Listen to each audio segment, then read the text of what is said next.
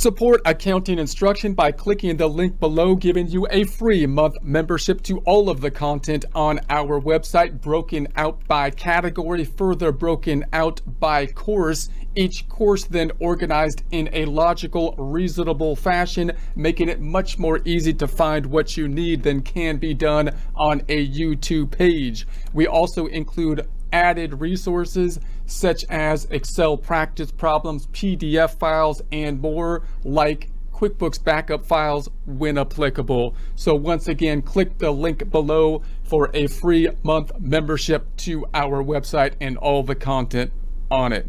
Personal finance presentation. Financial institutions, non-deposit institutions.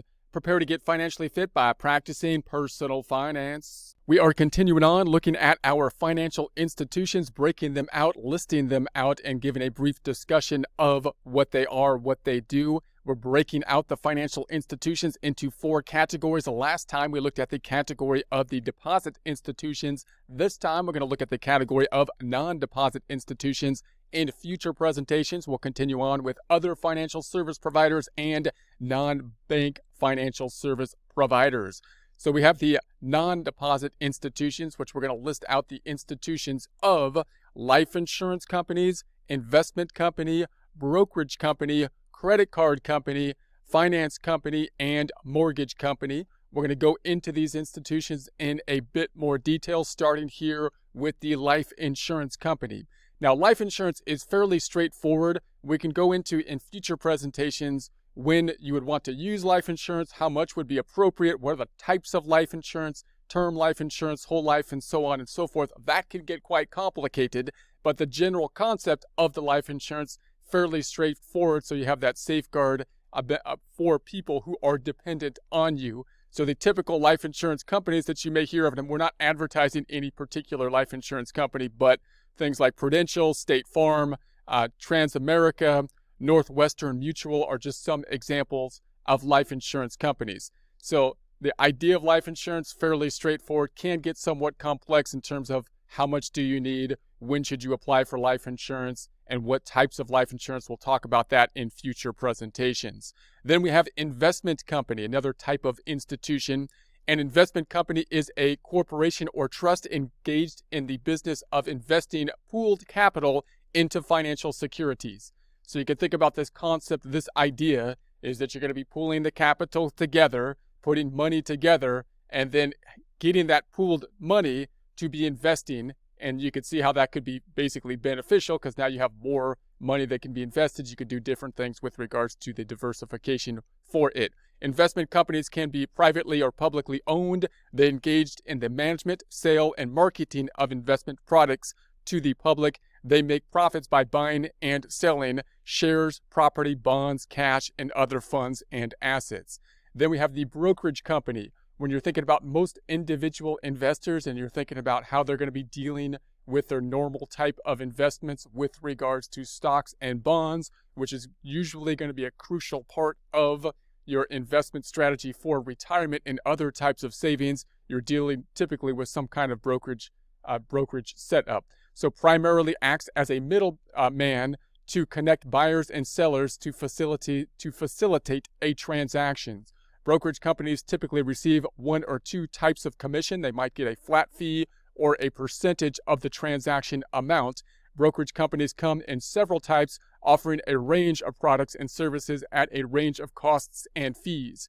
So when you're thinking about, in essence, investing into, say, stocks and bonds, for example, you might, you know, think about different brokerage arrangements, and that's when you want to get into how much advice do you want versus how much less advice you want. So we're going to go over a quick basic overview of different types of services that can be provided in this area. Note also that when you're investing and to say stocks and bonds for retirement, if you're working somewhere through your work, you might have some type of retirement plan from them, such as a 401k plan or a 403b, and that might they might help you basically to manage through whatever system that they have set up through uh, your work.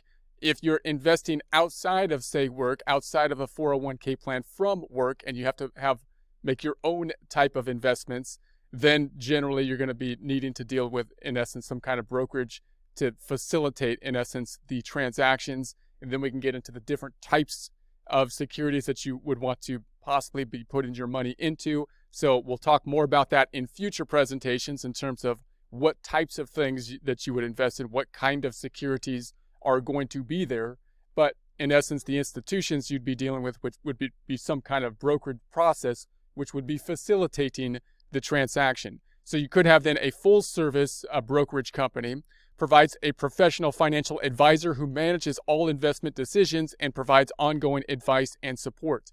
So if you have someone basically really helping you out and taking a, a leading role in the advice and the processing of the investments, then that that of course will be more of a full service process and that typically will of course cost more as you have a lot more personal time and money invested into it. There's a lot of debate in terms of how much uh, it's worthwhile to have a full service brokerage or not. Obviously, if you talk to businesses that provide full service brokerage, they're going to be somewhat biased in terms of how much you know that's necessary or not. So what you really want to do when you're thinking about your different coverages or what types of companies to be working with is to try to get a third party objective opinion as to what you need. So if you work with say another financial advisor, maybe, maybe your tax preparer, your CPA, or something like that, which you can pay a flat fee for just advice as opposed to then uh, going to someone who you're going to be paying a commission in the future.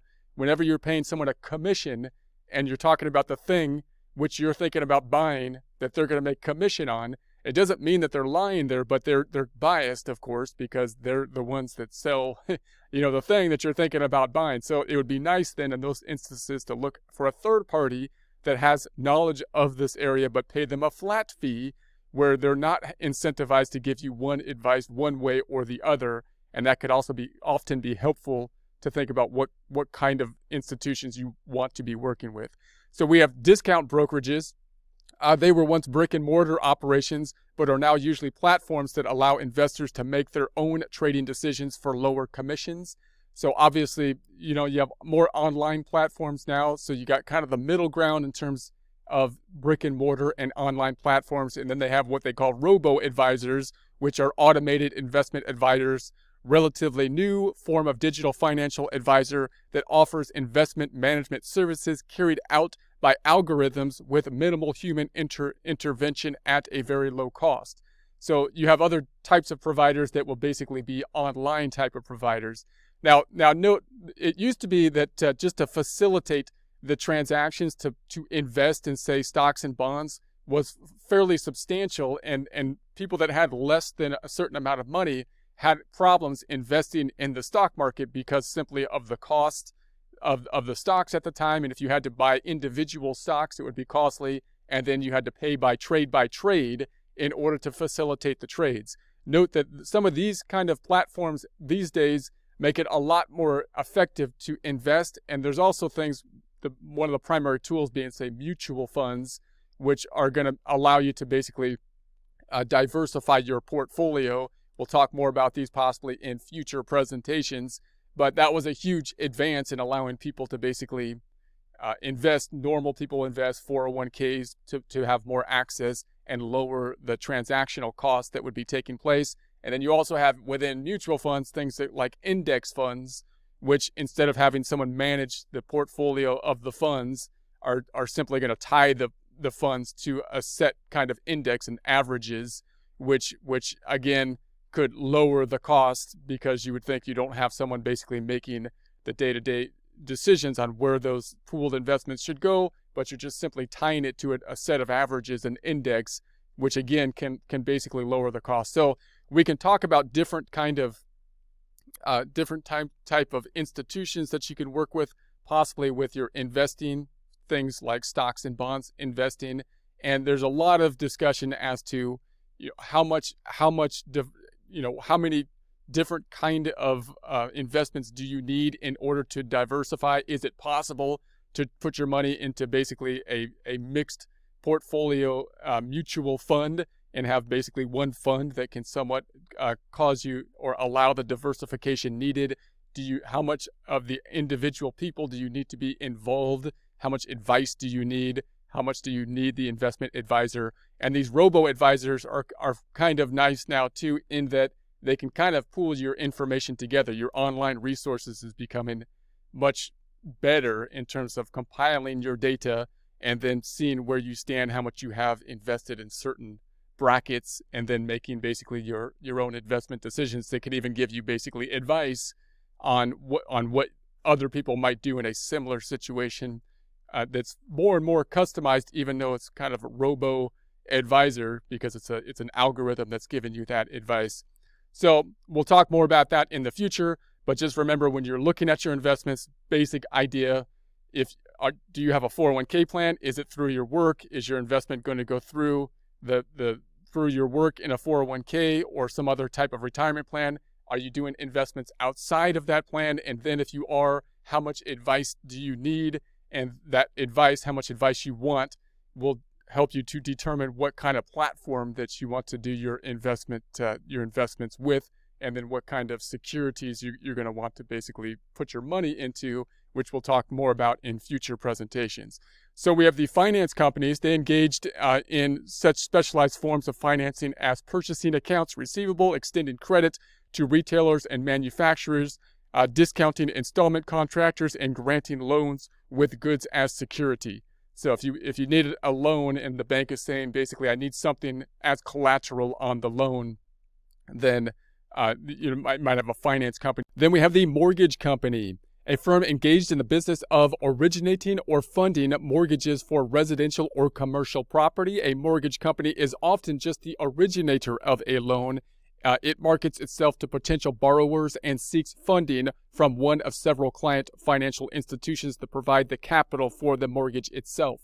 So if you're purchasing a home and you're looking for the loan on the home, you may be dealing with a mortgage company. Note that when you're thinking in that terms, you probably start off with kind of the standardized uh, mortgage setup, which most likely you can take a look at starting point at your financial institution, your bank, your local bank that you are working with and then you might look into more options and the mortgage companies can be applicable there where they can basically shop around for different uh, different uh, lending options. Noting we'll talk more about this possibly in future presentations what the different different kind of variants of tools that they can basically use for lending are and the pros and cons of it meaning in essence you got the classic basically 30 year uh, fixed type of loan where you got to put 10 to 20 percent down on the home and so on and so forth.